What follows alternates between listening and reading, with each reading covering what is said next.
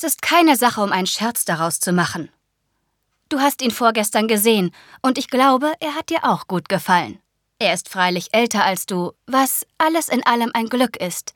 Dazu ein Mann von Charakter, von Stellung und guten Sitten.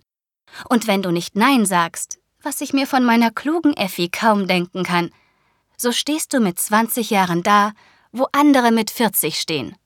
Du wirst deine Mama weit überholen. Effi schwieg und suchte nach einer Antwort. Aber ehe sie diese finden konnte, hörte sie schon des Vaters Stimme von dem angrenzenden, noch im Fronthause gelegenen Hinterzimmer her.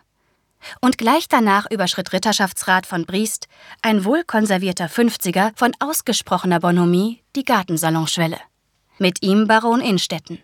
Schlank, brünett und von militärischer Haltung.